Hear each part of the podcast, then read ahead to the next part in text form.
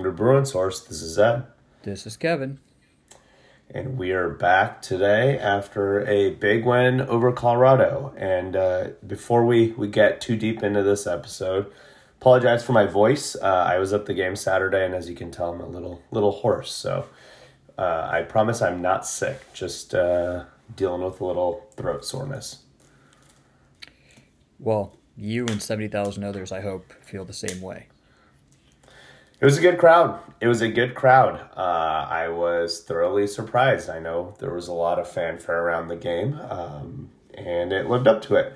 I will say, we you know, we still have our issues with our boring fan base in, in some doses. But uh, overall, yeah, it was it was really really fun to be at the Rose Bowl where it was actually mostly full. I think we haven't had a crowd like that since last year's uh, SC game, so it's uh, it's good to good to get fans back out, and it was to most people's non surprise, mostly UCLA fans. I think there were there was a little hand wringing going on with among some fans, thinking that there's going to be a ton of Colorado fans. They had some people there, but not not that many. I'd say it was like 70, 30 UCLA. It was definitely nice to see on TV because we've definitely seen, um, you know, some not not great things uh, in terms of fan support and crowds and such. And this is, I think, more than anything, what what the UCLA football program needs. Just needs some juice. It needs some kind of umph to get everyone interested in it again. Get get everyone back involved. Um, so this was a good step in that direction, albeit against you know probably what was an overmatched team overmatched, but um, you know there were some some takeaways here. I think I think the main takeaway for me was we somehow won a game where we turned the ball over four times. And I think that's a testament to our defense. I, It truly, truly is a testament of how good our our defense is. Because generally, when you do that, you usually lose a game against a good team and even against a bad team. Like you lose games when you turn the ball over four times deep in your own territory, and that is what we did this game. Yeah, you should never be able to turn the ball over four times, like lose the turnover battle 4 0, um, and win a Power Five conference game, like any Power Five conference game. That should that should never happen. Um, but why did UCLA win? Uh, the thing that we thought was the big advantage going into this game, which is UCLA's pass rush against Colorado's offensive line, um, we dominated and then some. Uh, we beat the living shit out of Shedeur Sanders. Uh, to, to, the point where, like, at least during the game, I, at least during the game, I felt bad for the guy because he was just getting knocked back, thrown around. Um, if this ever got to any kind of third and like obvious passing situation, they didn't stand a chance. Uh, it was just open season out there. Um, Colorado, predictably so, couldn't run the ball because they don't really run the ball against anybody. They got some nice speed plays on us again, as we would expect, right? Uh, matching up some receivers against guys that they're going to be faster than and whatnot. And Colorado did have some success moving the ball here and there, but by and large, you know, once we got them into a third down, we controlled the game uh, from there. So the UCLA pass rush is as advertised, particularly against any opponent where it is clear that we have a mismatch in that area, we're going to dominate. Um, and that to me was a takeaway of the game.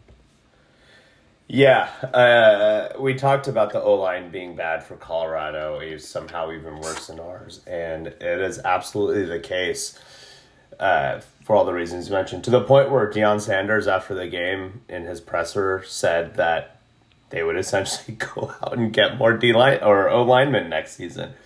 Um, so I it it was yeah it was embarrassing to watch for the their sakes. And yeah you're right. I I did feel bad for Shedeur at a certain point. I mean it was just it was brutal to see. Um, but on the flip side you could argue it was almost as brutal to watch our offense because man, there was it's it's you know we're we're over halfway through the season now and it's obvious. Chip Kelly, the offensive genius, has not put together a good offense here, and it all starts with not really having a quarterback. Yeah, we have three quarterbacks right now, and none of them look, you know, capable of leading a top echelon Pac-12 team.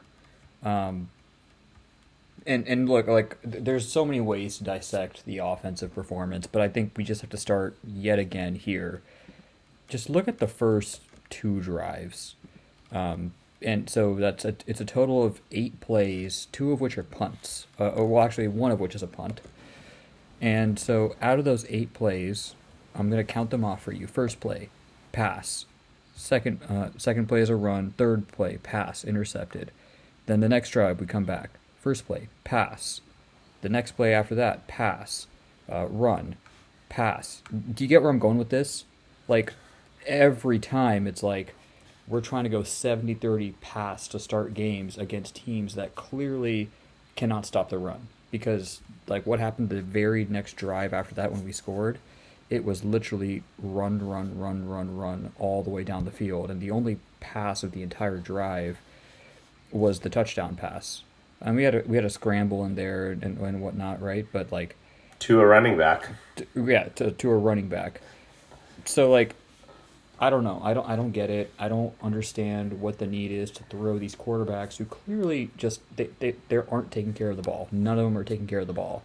Um, early on in games against teams that can't defend the run. Um, why are we trying to put ourselves in that hole? I really don't get it. I it really feels like Chip Kelly again is outsmarting himself. We've said this so many goddamn times at this point, but it feels like he wants to throw so people don't stack the box against us. But in reality, even if they stack the box against us, they're not going to stop the run. I mean, that's been our strength all season. In this game, I, I will say it was a little tricky er, with TJ, uh, not TJ Harden, uh, Carson Steele just fumbling the ball yeah, that and happened later, so that that became a problem for sure.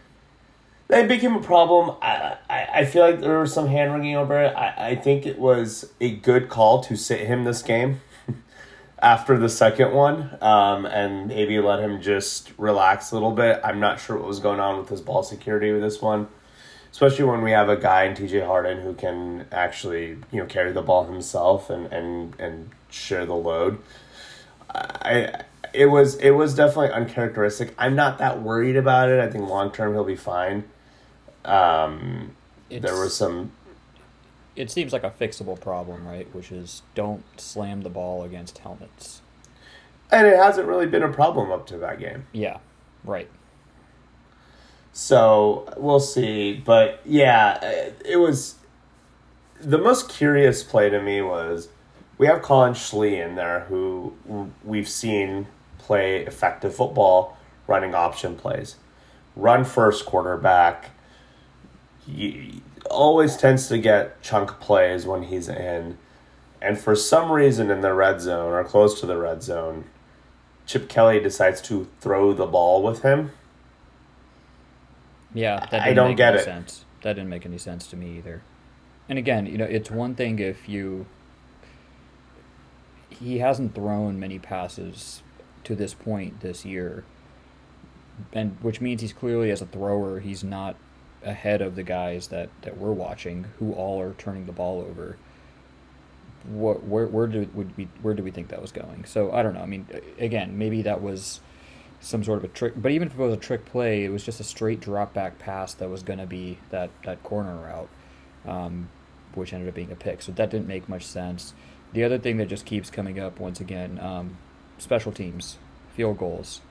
Uh, we can't kick, like just straight up. We can't kick. Uh, why we can't get a specialist kicker, a specialist punter, get somebody on scholarship, I don't know. Um, hey, six years on, I guess we're just not going to ever get one. Uh, but missing, but throwing points away on the field, I mean, we, we just left so much out there in the first half, and I, I, I was thinking this at halftime. I mean, at half, that t- that just it felt at halftime, and we've had some terrible offensive halves under Chip Kelly. If you go all the way back to his first year, his second year, at halftime, I seriously was sitting there and I was like, this feels like the worst one of like all the bad halves we've had because this was the worst defense in the country like statistic, like there's no exaggeration there. Like the stats bore it out before the game. They were 133 in the country, and we sat there at seven points at halftime. Um, so yeah, I was pretty upset at half. Look, it was a lot of shooting ourselves in the foot. It wasn't even really anything Colorado did. It was purely our own fault. And uh, yeah, I don't know what the path forward is at this point, and it's it's it kind of begs the question: uh, was this was benching Dante Moore the right call? like I know Chip Kelly is maintaining there was some sort of injury, blah blah blah. I don't think anyone buys that. Dante Moore, obviously, he played very poorly in those games, but he also played against some of the worst defenses, or sorry, some of the best defenses that we will face all year. It really begs the question like, did it make sense to actually sit him at this juncture of the season where it lightens up a little bit. You actually have defenses that we can throw against and move the ball against if we just, you know, run half thought out plays that aren't uh, nonsensical. Like, if we have Dante Moore in there, does it really change that much? And will that pay dividends in the future, even if he's still making a few mistakes? Yes, Ethan Garbers is not throwing pick sixes every game, but he's still throwing interceptions. And let's be honest, pick sixes are fluky, right? Yes, he threw three in a row, uh, three games in a row. That's a little bit fluky. So again, it's like what are, what are we doing here with quarterback? It's it's not it's it, it's just not stabilizing at this point and yeah, it's uh, it's a little worrisome, I will say. Yeah, I, I think overall I'm I'm I'm I am fine with with the route, route sorry the route that we took uh, with Dante Moore and the quarterback situation because I, I don't think this was a situation where we didn't see all the quarterbacks play early on and then like clearly pick one like like uh, we saw Ethan Garbers play in the early games we saw Dante Moore play in the early games and Dante Moore beat him out at that point and then he played well the following week against San Diego State and against NC Central. So Dante Moore had his build up period um, before we did go into the very tough stretch. But even in that tough stretch, uh, Washington State at this point, it's proven that they're not a whole lot good. Uh, and, and he didn't have a great game there either. So I think it was the right call, given the stretch we went through, to bench Dante Moore with that said, I think what has been proven now is that all these quarterbacks cannot be trusted to, to take care of the ball. So, I mean, we're going to say it, and then we're going to go into this next game. We already know what's going to happen, uh, which is not this, which is we need to be able to run the ball off the bat to start these games and build off of that for our offense and play complementary to our defense. Um, that's our formula to winning games this year especially in any kind of road environment like, like that we're about to go on, it needs to be a ball control, you know, play off the defense, and then be opportunistic versus coming in here and just slinging the ball over the yard to start the game, um, put, and just putting us behind the eight ball. But I don't know. I'm we're beating a dead horse here. We know that's not going to happen. I already know what our first play is going to be against Arizona. It's going to be some kind of drop back pass. well, all right. Before we before we move on to the Arizona game, two more things about this game. First up, Logan Loya, take a bow. He had an incredible game. He might have had the catch of the year. That one-handed uh, catch he had on the sideline where he got his foot down. Um, kids, kids balling out. Good for him. Glad to see it. Kind of surprising, I think, especially considering some of the other receiving talent that we brought in with J. Michael Sturdivant and Kyle Ford. But hey, whatever works. He was getting open, he was moving the chains, and he was uh, balling out out there. So good, good on him. Um, I'm, I'm glad, glad you brought him. this up because I think, me personally, I think generally for those UCLA fans who are watching for this, um, wide receiver has been a frustrating position, and a lot of that does have to do with the quarterback and the offensive line and all that stuff. Yes, um, but even just who we're targeting, um, it's been a lot of Logan Loya, it's been a lot of Josiah Norwood, and it seems like you know Jay Michael and some of the other Kyle Ford, Um, Cam Brown just we're they're not even being looked at uh, in the passing game. And, and I think that was a, source of frustration for a lot of people. But this game, Logan Loya really stepped up and, and, and really got, got to eat out there. Um, definitely the catch of the year, I think. It might be one of the great catches of the year all season. Um, definitely hats off because Colorado does have a lot of issues on defense.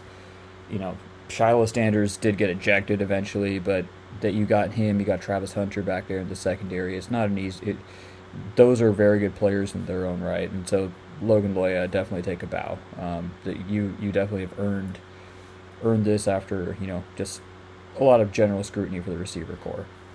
Yeah, and look, Logan Loya wasn't like chopped liver coming out of high school. He was a four star recruit, so it's not completely surprising that he's playing this well. I mean, there's some talent there. Uh, the the general thought was just we brought in all these other star receivers. It might be be tough for a couple of these other guys to eat out there, but yeah, Loya's really stepped up. I mean, if you look at his stats, he's our leading receiver on the year. Thirty four catches, four hundred twenty one yards. Um, you know, ahead of J. Michael Sturdivant, he has ten more receptions than him and twenty yards more, nearly twenty yards more. So hey, it's working. He's holding onto the ball. He's making tough catches and he's moving the chain. It's like good for him. Get him the ball more. that's that's all I have to say. Get him the ball more if he's playing this well. Um, last thing about this game, unless you have anything else, uh, uh, Kevin, those throwback uniforms were a thing of beauty. They should do that more often. They really those should. awesome.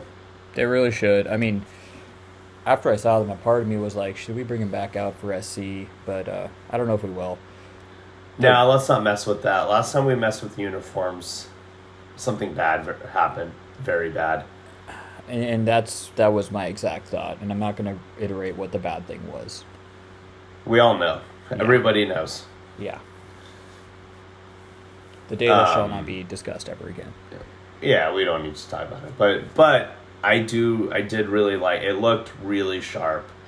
Um, the whole theme of the game, you know, honoring the 54 team was was really cool. So I'm really glad they did that, especially for a homecoming game. And I I would love for them to do more throwbacks. Um, not that we uh, change up our uniform very much. I think it's been largely a version of the same thing for the last 40, 50 years. But uh, I would like to see some alternates. I think it's always fun, creates buzz, and you know, it's uh, it's a fun thing for the fans. So, but uh, these these ones I think were very very well done. So hats off to to Jordan and Nike and, and UCLA for putting those together. They even okay. had the black cleats, which was cool. I noticed the cleats. Yeah. Um, do we do we really want to talk about the jewelry scandal at all, or are we we gonna skip over that? I don't even know what to, what to say about it. Honestly, it, it looks like a lot of chains were stolen, and I don't know. I mean, I'm sure we're gonna find out more. Uh, it's from what you're telling me, security and stuff was a lot more than the normal game. Um, so if, if that, I, yeah, I will say there was a lot of security. I we walked by the the tunnels. There's the bridge over the tunnels where the teams go in. A lot of security around there. I I don't want to say the players are making it up, but it seems fishy to some degree. Like it could be like some weird inside job with either a staffer or security. From what I understand, I could be wrong about this based on what I've been looking at, it seems like the Rose Bowl uh, provides their own security. Um, so I'm sure they work with UCLA to figure out, you know, how much security, but it's it's not necessarily all UCLA hired security, and often they'll have PD in there as well. I'm not sure, don't recall seeing police, but there might have been around. But yeah, it's it's, a, it's definitely a weird one. Um, also adding more weirdness to this. The, this happened one other time to Jackson State when Deion Sanders was coaching Jackson State. So it's a weird, weird, weird thing. I've never heard of anything getting stolen out of lockers um, or the locker room, you would think that wasn't Shiloh Sanders back there the whole game? He got ejected. So where was he in all this? Like, yeah, I mean a, that's a good question. I mean, there's usually not literally nobody in the locker room. Like there's there are people there's there like getting stuff set up, trainers, staff, whatever it is, right? Um, and and so so that's one thing, and then in a place like the Rose Bowl, I mean, there are cameras and tunnels and stuff like that. So you would think if someone made their way to the locker room, you'd be able to see them and sort the whole thing out. So I don't know. We'll we'll let whatever investigation's gonna play out play out, uh, and, and we'll go from there.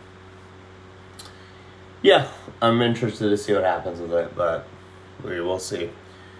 Uh, anyways, moving on. So we go on the road again, up to Arizona, who we lost to last year at home in a very bizarre, frustrating game. Uh, this time we have a little bit of a, a, different look Arizona, an Arizona that's really surging right now. They just went and beat Oregon State, who thoroughly embarrassed us. How are we feeling about this game?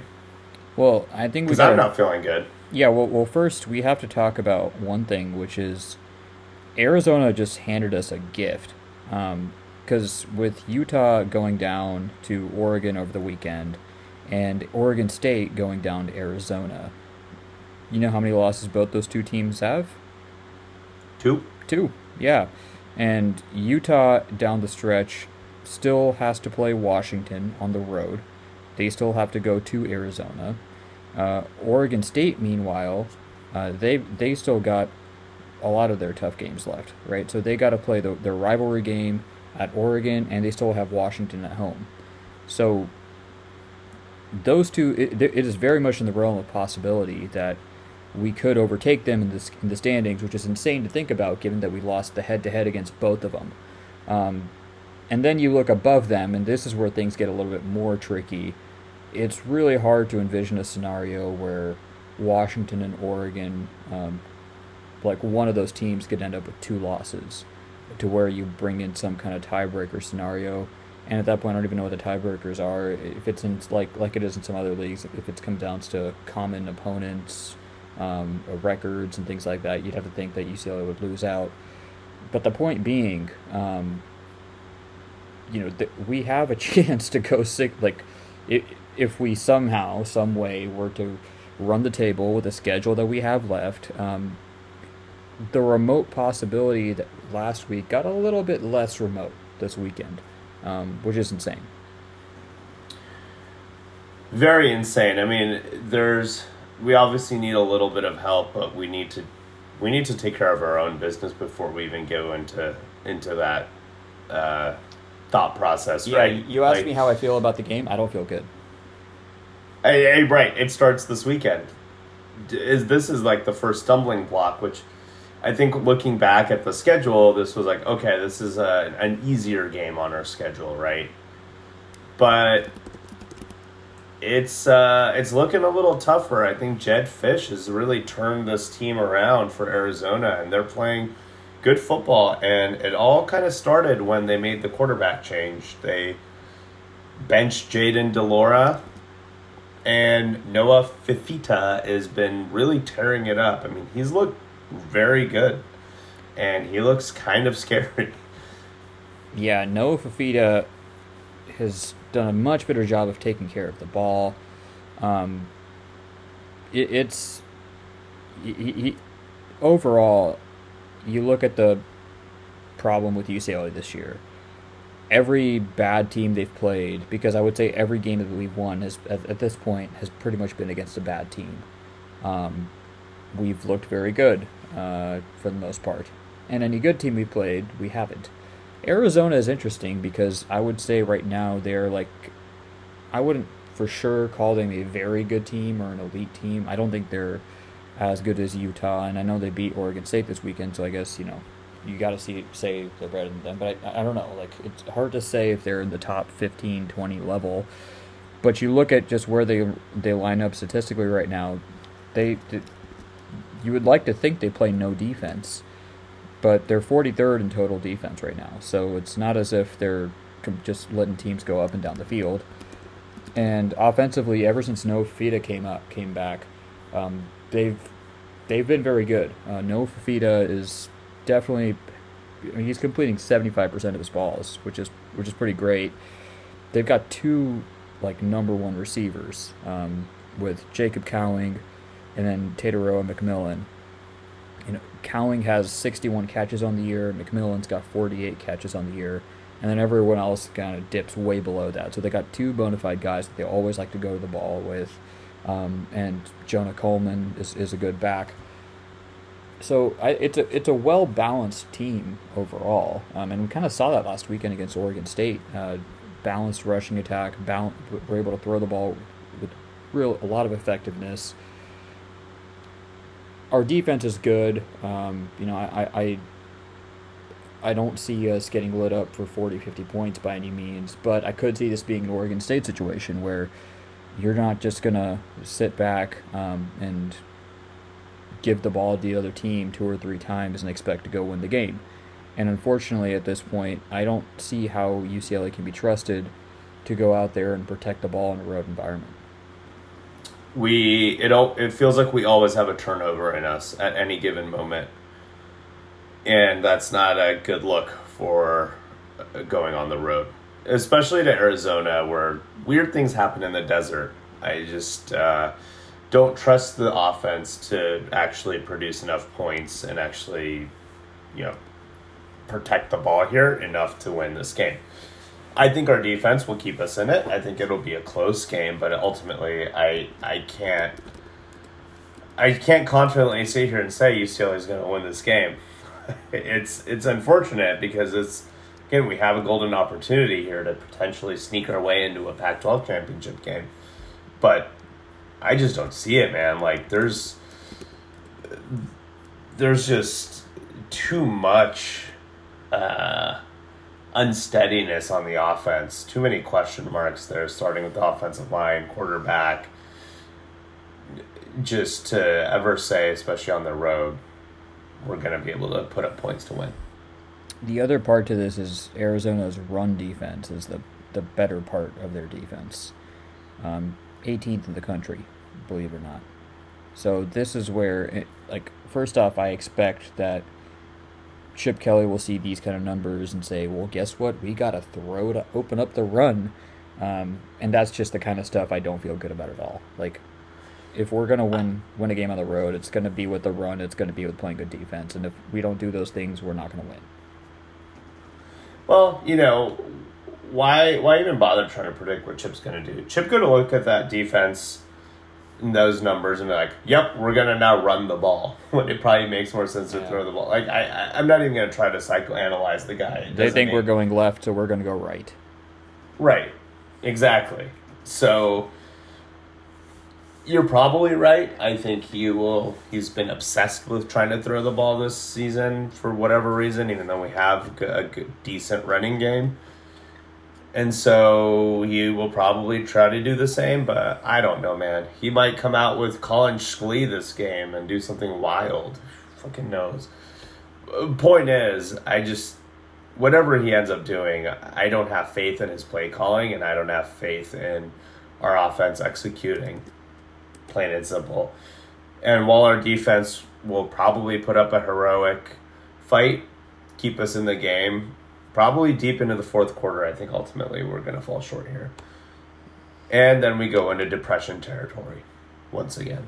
Well, I, I think what you that what, that last point there is is an important one because yet again, despite everything that's happened, Chip uh, yet again has an opportunity to win back the fans, um, to get people back on his side. Because you can, if you can go and win this game, you have a nice schedule to finish off the year. Now, Arizona State, you know, the huge credit to Arizona State for going and picking up a win this weekend. Um, their their first FBS win of the year uh, against Washington State, who has just looked completely broken since they played UCLA. Um, but Arizona State at home, you'd have to like their chances there. Uh, USC is a complete train wreck. It's a clown show on defense. Um, and you, again, Cal, you'd like her chances. So you know, despite everything that's happened, if you can go on and get a ro- win, road win against a team that, again, we're not even talking about a top 15 team. We're not talking about going to Utah. Not even ranked. Right? Yeah, we're not talking about any of that. Like, it's a solid team on the road. And if you can go and get a win, you have a chance to, to again, galvanize the support, um, get the fans back on your side. Can he do it? it it's all in his, in, in his control. It's on him. Right. You win this game, that game against Arizona State, we see 50, 60,000 fans at. You lose this game, we're at that 25 to 30,000 territory again. It's it's really not difficult to kind of predict.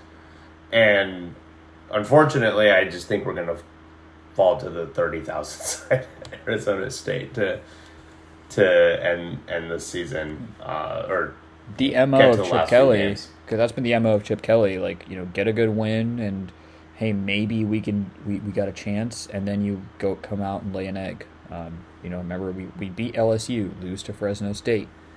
Last year we beat Utah, lose to Oregon, then go face plant against Arizona. Um, it's just it's always that you know can't pull pull it all the way through to turn the whole thing around and so you know, hey, why would we be? Why would we think it's going to happen now? I mean, the other thing is, is we we really want to keep our momentum up going into the the C game. Like, regardless of the rest of the season, let's look at that as a microcosm.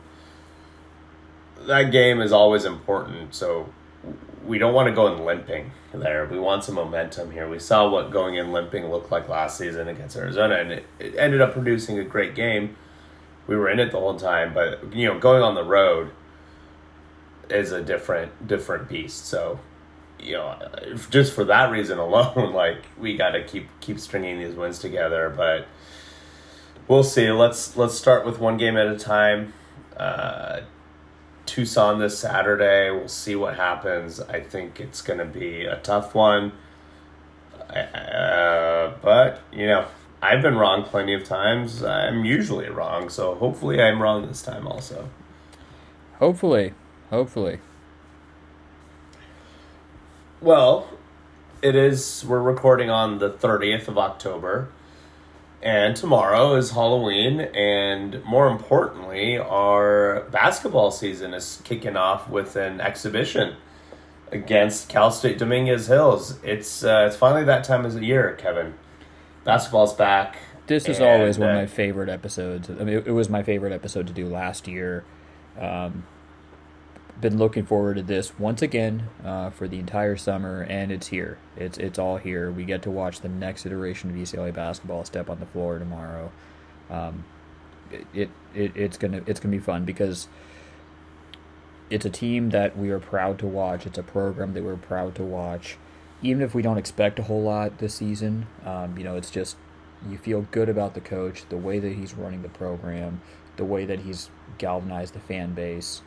Um, we the the fortress that we've set up in Pauley Pavilion, the consistency that we've shown over the years. There's just there's foundations there that you like, um, and and and hopefully it, it all it all kicks on this year. But uh, it's a very interesting team that we have. Very interesting very young, very international. I think this is a far cry from the roster we've had the last several uh, years.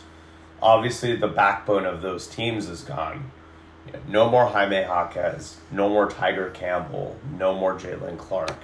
David Singleton has moved on really the only guy from those teams that has been there for any amount of time at this point is Kenny Nwuba is still kicking.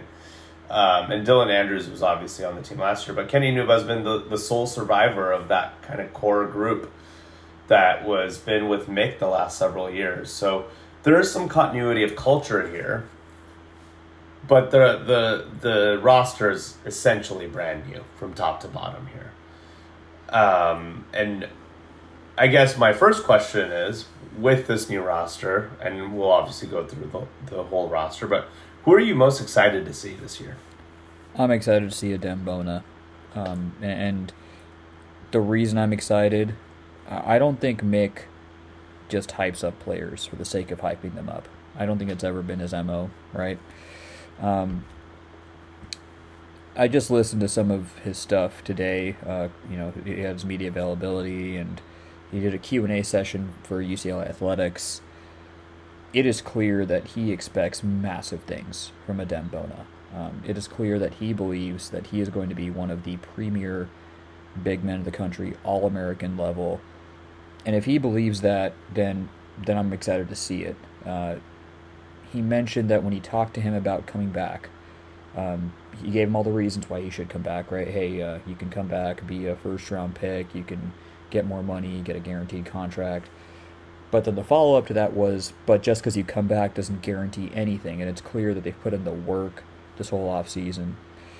If we're gonna go anywhere this year, um, he's our returning player.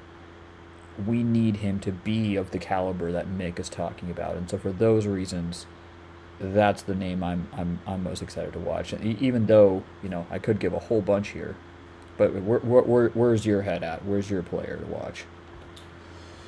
So I agree. I'm super stoked to see Bona make the jump this year. Obviously, we saw a lot of him last season. He was already very good, and you could see the light really turning on in that second half of the season. And I am still convinced if we have the Adem Bona in the tournament, we go a lot further than we did last season. I will throw out another name though. Um, I'm actually really, really excited to see how Dylan Andrews steps up this season. I think this team is going to largely live and die with him at point guard. And so if he does not make the jump, uh, as we think he will, then I think we're going to be in some trouble here. But we saw flashes of Dylan Andrews last season. He is a tough defender, first of all. Like, he will go harass the opposing point guard. He plays tough defense, and he, he loves it. There were mo- moments of, of games last season where he would get, come in and just inject the team with so much energy, and I'm excited to see that for longer periods of time uh, especially on the defensive end. But I think we, we've seen that he is, can be a score first point guard. He would shoot the ball pretty well. He his mid range game was solid, but I'm excited to see him kind of take on more of a leadership role and facilitate the offense a little bit more. I, I think he's a kid who can do it. He seems like a smart kid. Everything that you hear about him from uh, you know fall camp, his interviews, like he seems excited energized, and I think he's going to make the jump. Um, and you only hear good things about the kid. So I'm, I'm excited to see how he responds to getting put into this leadership uh, role because I think he's Mick's guy now, and, and our our point and our our offense is going to kind of live and die with him running it. Mick has always kind of had that one player every year that he knows he's going to have to work through anything that he's got going on early in the year. Uh, a few years ago, it was Johnny Juzang. Um, we, we were frustrated at large parts of that 2020 2021 season when it seemed like Juzang had a green light to do things that others didn't. But again, it's because Mick realized that he needed him to get to a certain level if this team was that team was going to go anywhere.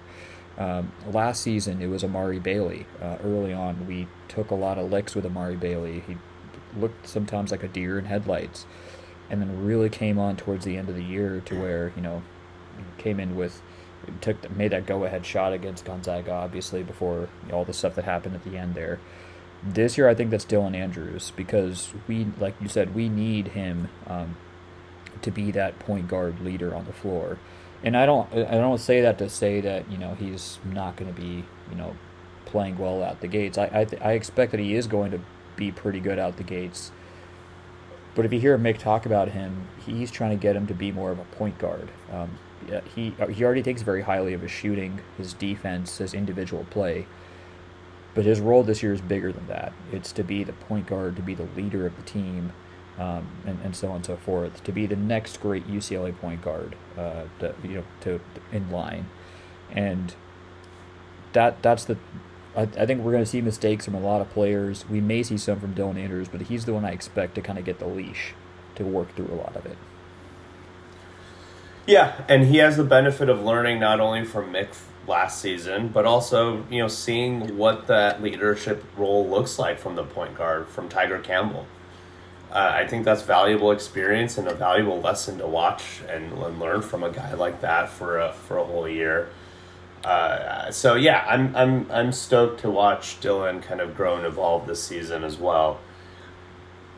Those are those are you know obviously two returning guys, but we have a whole plethora of new faces here. I'm trying to think. Are there any other returning guys to? I mean, Kenny Nwuba. Is well, we got Willie. Mack. Willie Mack is back, and I think Willie Mack will be an important player this year. I uh, we so I I know Will McClendon is a very polarizing player. We've we saw him play some minutes last season.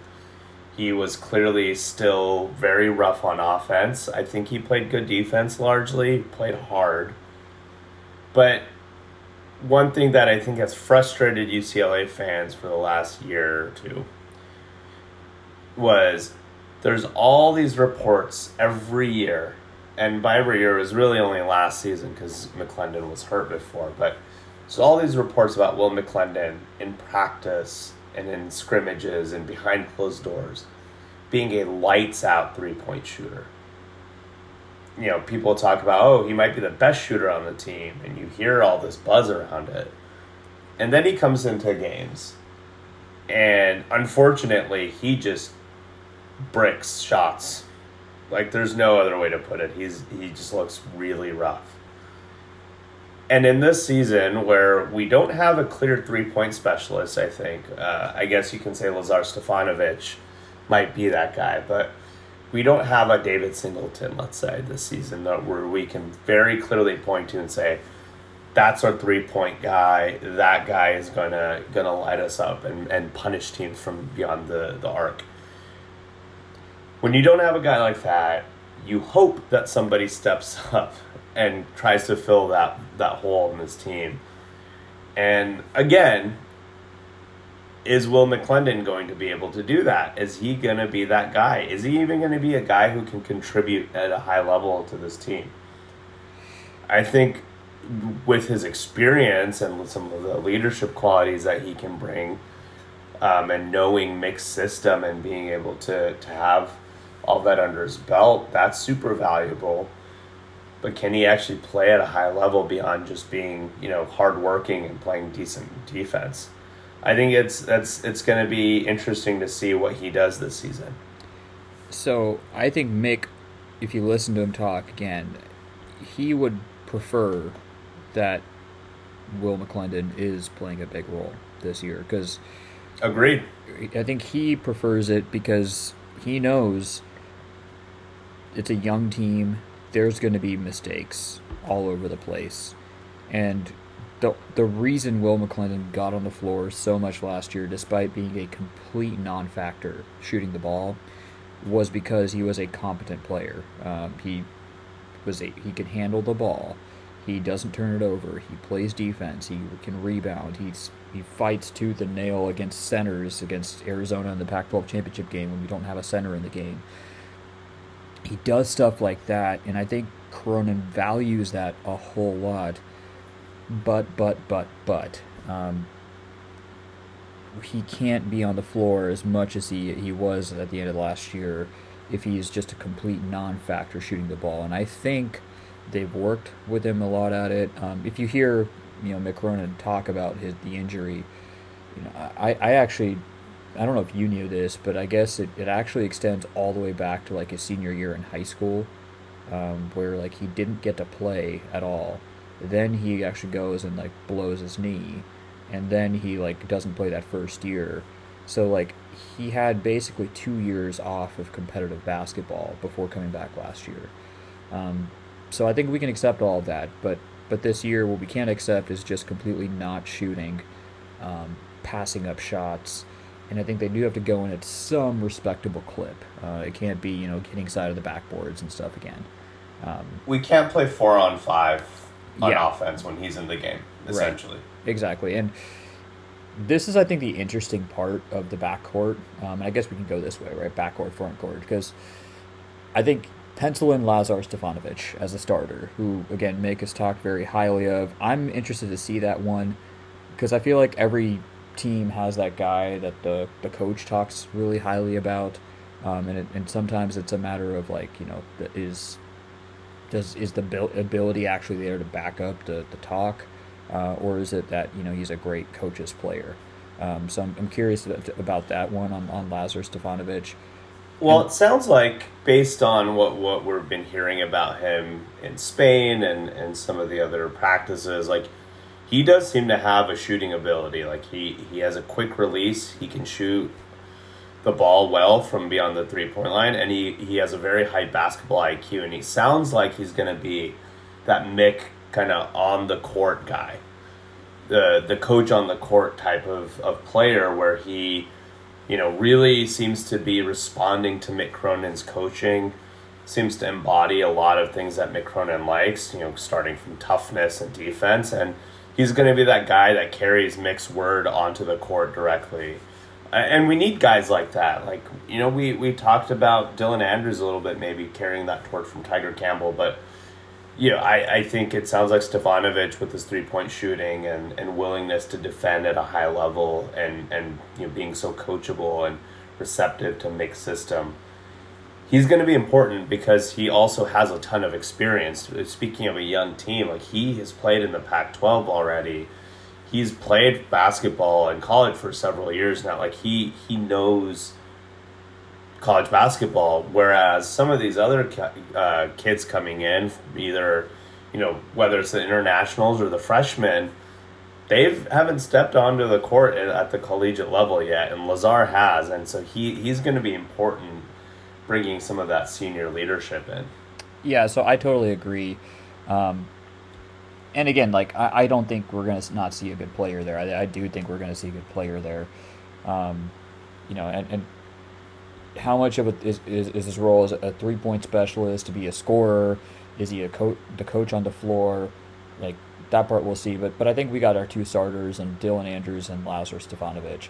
So that third one now, I think it's a battle between Will McClendon, Ilane Fibleuil, um, Jan Vide, and Sebastian Mack. Um, you know, and two of those guys are, are combo guards. Um, I really don't know who's taking that second spot. It could be a just a, a, rotating door there a little bit early in the year as we find out who can play. I think again, if Mick would have it his way, it would be Will McClendon. Um, but can it be? I don't know. I, I think Ilane Fibleuil is the hyper athletic. I mean, it looks like he's a six six, but like approaches six seven. Um, with great wingspan. Mick calls him one of the greatest athletes he's ever coached, which I think is saying quite a bit there. Um, you know, you could see him having a big role, a bigger role as the season progresses. Is he going to have as big of a role early on? You know, same with Sebastian Mack. Jan Vide is one that I think Mick is very high on if you listen to him talk about him. You know, can handle the ball, six five approaching six six as a combo guard, I think is is pretty impressive there. Um, supposed to be a tough player, so you know the guard rotation I think is going to be a really interesting one early on in the season because we have players to plug in. None of them besides Dylan Andrews um, and Lazar Stefanovic are you know known quantities at this point. Even Will McClendon because of the shooting, uh, and, and, so I think that's just that's just going to have to be earned uh, over time. Yeah, I so I think I think you're spot on. I, I feel like Jan Vide, it sounds like they are trying to get to play more of a point role.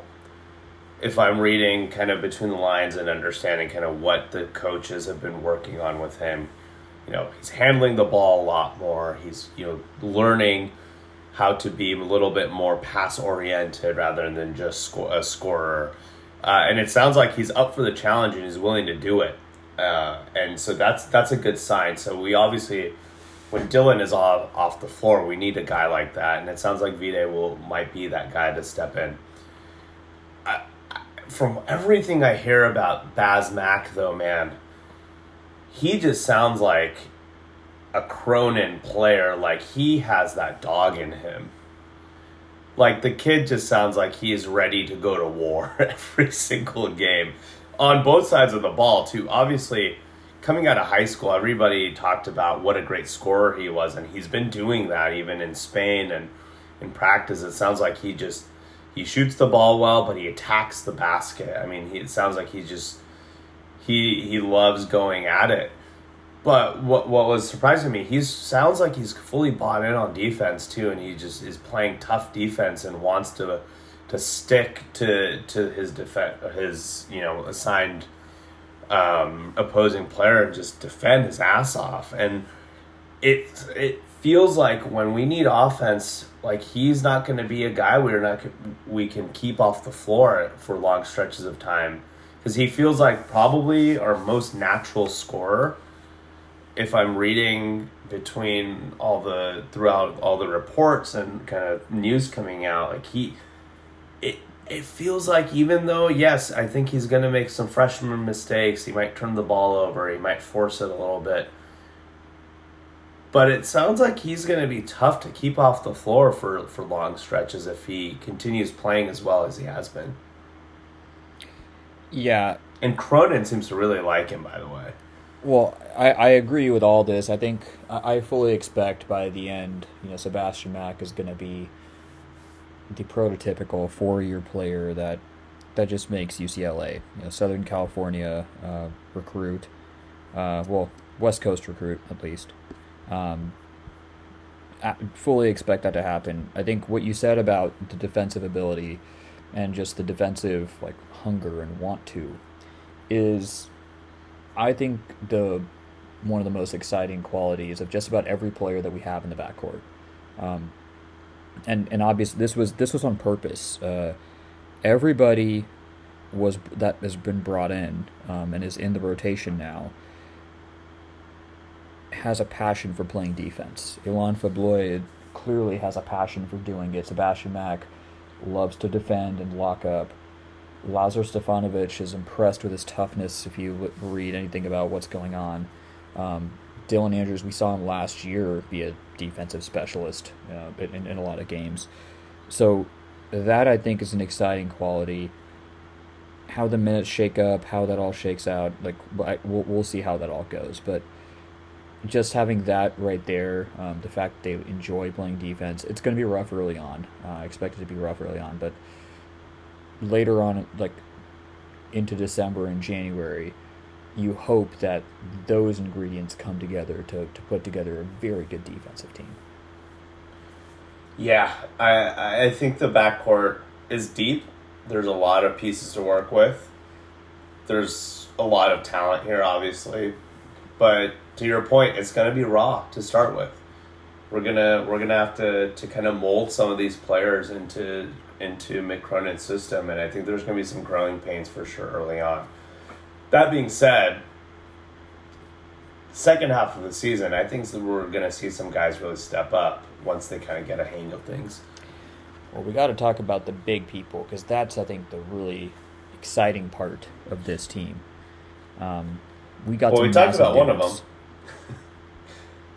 we talked about one of them. Um, we did. Obviously, Adem Bona, who we're we're expecting big things out of, but man, this is exciting because I don't, I can't remember the last time UCLA had a rotation of like two or three big guys, you know, power forwards to centers that were all expected to have like first round type of talent uh, it's been a decade at least. Who I who the last guy was, I couldn't even tell you, but Looney maybe. Who was not this level of player at UCLA, but but as a prospect, but potentially, yeah. Josh Smith. Definitely was a okay. I guess we'll go here right now.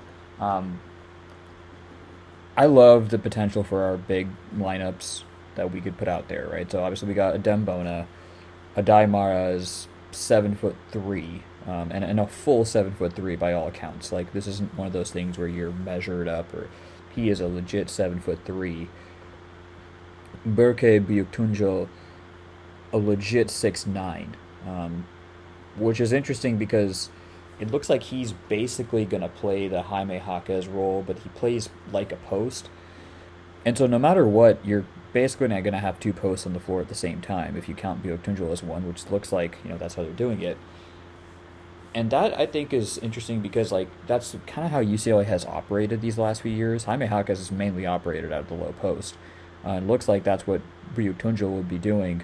Um, so him alongside any center that's out there, uh, I think you could do a lot of stuff similar to what UCLA has been doing, um, just relatively speaking over the last several years, but just with a lot more height and a lot more athleticism. So that part is really exciting you also have the potential for you know the Mara and Bona lineups and such. And I think overall, just the one PTSD, it's not a legit comparison at all. So like, forgive me for even saying it. But like the one PTSD I kind of have about this was like, you remember the 2011 team um, that was supposed to be like just all big with Josh Smith and Reeves Nelson at the time and like all that stuff. No. Mm-mm. Yeah, you don't. No. It. Yeah. No, I remember it. We're not going there. So I don't think it's going to be that. But but point being, I, I think neither of those guys combined was probably uh, as athletic as just Adem Bona by himself. I agree. So I, I'm not even talking about the athleticism, but just overall, early on at least, um, the spacing is going to get ugly because even our, if you look at our guards the way that it looks like a lot of them like to score is off the dribble, getting into the paint and creating that way. Um, and so that's just going to be a lot of stuff going on inside, which can be done. We've seen the likes of Arizona and stuff do it really effectively with Tubelis and Ballo and Koloko and, and, and such kind of over the last couple years. We've seen them do it really effectively, so it can be done these these players are all supposed to be good passers. You know, Berke, uh, Daimar, they're all supposed to be very good passers. Early on, I don't expect it to look very good because you could see things like you know, Daimar is a full seven foot three.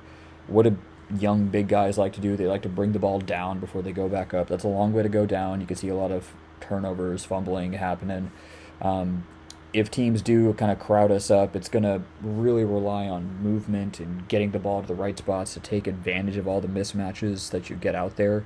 Um, that I could see resulting in some turnovers. And then more than anything, I think there's just foul trouble that comes with this stuff for freshmen. And Adem Bona, we have really high hopes for him, but you know that was his Achilles heel last year. Got much better at it or later on. So the big lineup, I think, can and will work at some point this year.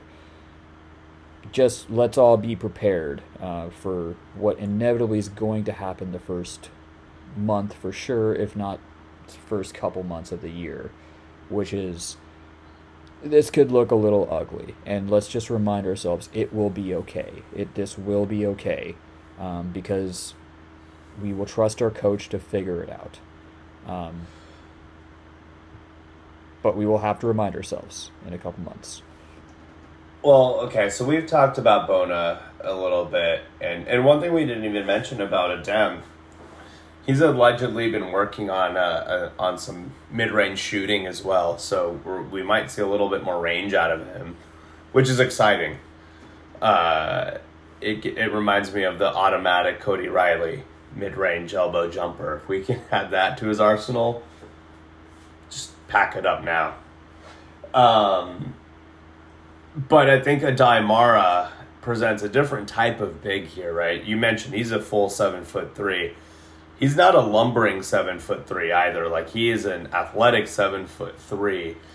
And what has got me super excited about Aday Mara is hearing about his arsenal of sky hooks and hook shots that apparently are just like unguardable that that when you hear that about a guy who who's who has the footwork to pull off that type of of shot at this young age I think we, we have something special here. And he obviously there's to your point there's going to be a learning curve. He's going to need to figure things out as he you know gets better and adjusts to college basketball but man, it really sounds like we have a lot to work with with this guy. I, I think it it's it's gonna be really really fun to watch him in like two three months because I think if if all goes well, he stays healthy, and gets better and buys into Mick's system, we're to have a really special player here. Uh, and hopefully, you know, if he's special enough to be a one and done this season, then that's know, a good thing. The sky's the limit. Yeah. Yeah. But yeah, it'll. I, I'm curious to see how he develops, but all all things aside, like I think it's gonna be real be really fun to watch. I it sounds like he's gonna be he's still a little raw, but I think there's gonna be a lot to work with here. Yeah, I think just overall, if you listen to Mick, it looks like he's let them just like bang around a bit, hit and practice, be really physical because these are young players. They need to know just what the rigors of this game are going to be like, especially the international ones who haven't played over here and played college basketball. Now, that does come with you know some repercussions. It looks like we may be down a couple players tomorrow um, to to start, and that's not even getting into the NCAA issues with Berke and Aday Mara, um, which you know, knowing how that organization works, you know who knows when we're gonna get that stuff solved but you know, it, there's a lot of hand wringing around that, but I, I feel like you know Mick's a pretty straight shooter, and he did not sound worried about it in his recent interviews. Yeah, um, I don't think there's anything wrong. I think it's just it sounds like a typical you know NCAA's just got to process the paperwork. The files got to move from one room to the other, and I don't trust that organ- organization to do anything like that in a fast way. But but hey, that's just that's just that's BBS. Um, but I think he's he's let him hit, and it looks like you know Dylan Andrews working through something for tomorrow. Berke might have a concussion, and and I think that's all fine. Um, that, that that that's all fine so long as we can get to those first few games. Now I said that I expected this to be ugly to start the year. What I my goal personally, you know, for the first few months is not to lose any of those bad games. Uh, you know, this is a young team. We're, we have a lot of talent.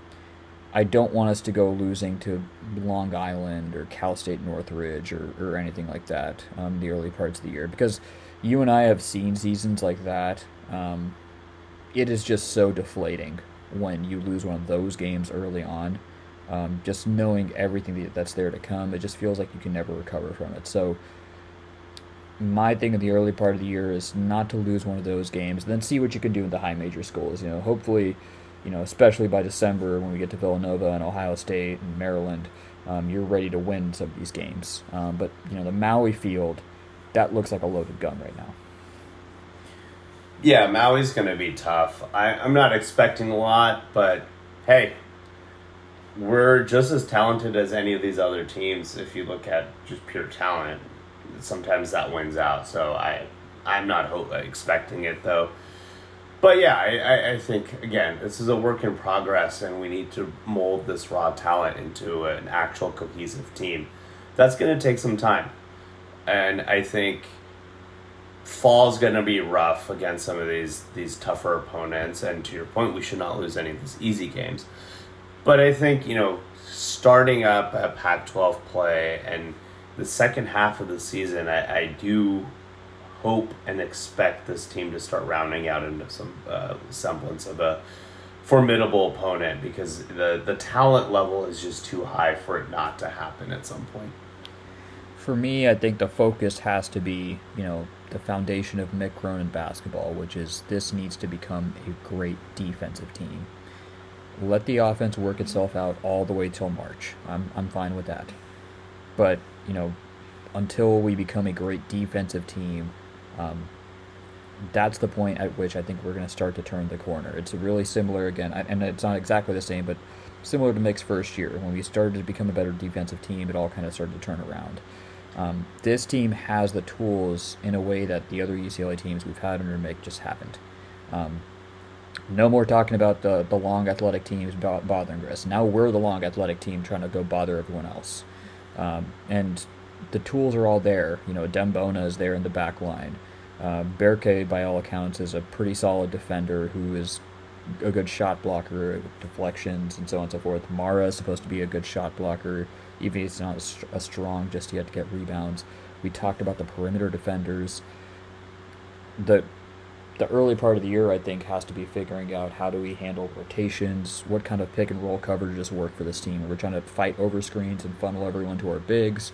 Are we trying to play a little drop coverage and show bigs um, against you know uh, a good shooting team or and, and play for deflections? Those are the things to I think solve early on. The, we have the tools to be a team that can just stuff you for 50 points every night um, or less the moment we become a great defensive team, that's when I think the, the sky just is going to turn for this for this one. Um, the, the sky's the limit. Right, uh, an elite defensive team with this roster uh, means we will have a chance to win basically every game, regardless of who the opponent is. I, I truly believe that, based on what we've heard and seen from these guys, and the talent that's that's apparently present here. The other thing I will add to that, I know you mentioned let the offense figure itself out uh, as we focus on defense. I agree with that. The uh, one thing I will add to that though is for the offense to figure itself out, somebody needs to figure out how to shoot threes. Uh, I, I think to your earlier point about spacing becoming an issue, I think that'll figure itself out, but it'll be a hell of a lot easier if there, we have some guys who can knock down from range because you do that, it, it, the spacing becomes a lot easier with with uh, opposing teams having to respect the three point strike. So whether that's Will McClendon, whether that's Lazar Stefanovic, whether that's Dylan Andrews, or all of them, we need some guys to step up and hit hit threes from a, a, a decent clip, and I think that will help alleviate a lot of issues on offense as well step number one there is everyone has to be willing to take threes. We can't have anybody just passing up wide open shots anymore. Yeah, no, no more Will McClendon passes with when you're wide open. That was always frustrating last year. Correct. But, uh, you know, we didn't even mention Kenny Nwuba beyond, you know, he's one of the, the continuing guys. He apparently, if you read and, and hear about what how he's looked, he apparently has put in a ton of work into his body and athleticism and has looked incredibly good. I, um, I expect to see Kenny Nwuba playing a role this year, especially if we play some of those big lineups, uh, you know, in the early part of the year, and we do see like you know two fouls or you know three fouls very quickly. Um, we know how Mick likes to play his lineups um, and, and and what he thinks about playing guys with two fouls. Uh, so I do expect to see Kenny Nwuba uh, uh, in some capacity uh, pretty consistently this year. Well, Kenny's always been a guy who steps up and knows his role, and knows what to do, and he knows the system. And you know, combine that with a good work ethic. Sounds like he's worked on himself a lot and has gotten himself into you know the best shape of his life. You know, we might have a pretty solid player in here with a lot of experience that can help Mara and help even you know Adem Bona kind of grow as players uh, at UCLA this season, and you know that wealth of experience is nothing but a but an asset in my opinion. And you know, Kenny Kenny's always been a, a guy who's been you know well liked, a good cheerleader from the sidelines, always you know bringing that dose of energy. Uh, and as an older guy, like we we need guys like that. So um, I'm I'm glad to to have him around. Actually, I feel like there's a lot of people like, oh, why is Kenny Nwuba still here? But I actually think he'll he'll actually help out a lot, even if it's not necessarily on the court, but even from a kind of on bench perspective, there's a lot of, of good things that that Kenny brings to the team. So excited excited for him, um, and hope he can go out on a on a high note this season. I think it's his last season. I'd be sh- very surprised if it wasn't, but I don't know. COVID years have screwed all sorts of things up at this point. He's our last remaining player from the Final Four, so definitely has a leadership role. Wild, wild. Well, season tips off tomorrow. Well, exhibition, but you know, it's a good good preview. Um, yeah, it's I'm I'm stoked. Anything anything else you want to say about the the team? No, just I'm stoked. Uh, tomorrow's exhibition looks like we may be down four players possibly. Um, so don't know how much of a look we're to get tomorrow, but I'm excited for the season to start. I'm excited to see the next era of, of Mick Cronin basketball at UCLA. Um, and just overall happy that basketball's back. I mean, we, we trudge through football season. I know we're 6 and 2 and whatnot, but again, it's just this is a program that we're proud of. It's run the right way. Um, there is clear path to there's a clear pathway of how we acquire talent, what kind of talent we're trying to get in, and then you see that all develop and nurture. And we don't win every game, but it's just something you can be proud of. So I'm just I'm happy it's back. I I, I know that we're not going to be as quite like last year to start, but hey, I'm happy it's back. I am also happy it's back. Uh, we'll see how this all goes. Um, but yeah, it'll be it'll be a fun one, a fun season, a little bit of a roller coaster, like we said. But uh, ultimately, I think by March we'll we'll have a an interesting team here. Cool. I I think that's that's all we had for you today. Uh, as always, please follow us on X slash Twitter you can find our show on Spotify and Apple Music and every other podcast uh, platform you can probably think of. And if it's not there, please let us know. We will add it there. We want to make this uh, as uh, widely available to UCLA fans as we can. Uh, and as always, uh, we will catch you next week, hopefully, after some uh, exciting wins in both basketball and football. And go Bruins! Go Bruins!